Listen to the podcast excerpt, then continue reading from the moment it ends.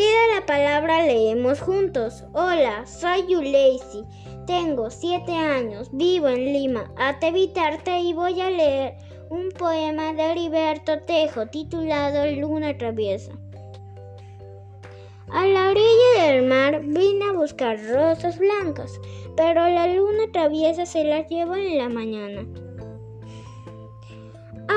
Luna, luna gitana, ¿dónde están las rosas que te llevaste por la mañana?